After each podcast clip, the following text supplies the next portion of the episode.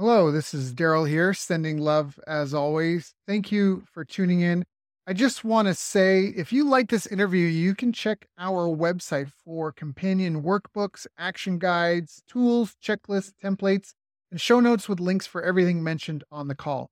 Just visit bestbusinesscoach.ca. That's best, B E S T, businesscoach.ca. Enjoy. What does a business operations specialist do?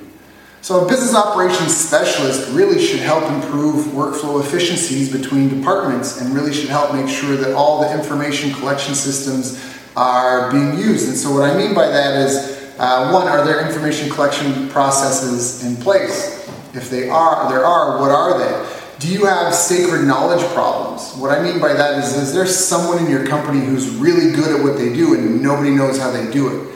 That's a sacred knowledge problem. That's a barrier to growth because if you need to hire more people like them, you might not know the true intimate details of how they're getting their part done. And that creates a mysterious black box in your business. And maybe in the beginning you're so busy, you're just grateful that they're able to take care of that and manage that, and that's a wonderful thing. But as you scale, you need to be able to facilitate teamwork. And it's tough to facilitate facilitate teamwork if there's mysteries going on. If people, what is that person doing for half their day? Right? if you can't do that. McDonald's is a great example where they built a multi-billion dollar company, uh, you know, primarily using t- unskilled laborers, teenagers and people that aren't spe- super specialized in their skills. Being able to provide the training systems for them and have all the operations taken care of to know who they can work with, who they can't work with in, in terms of staff they can hire.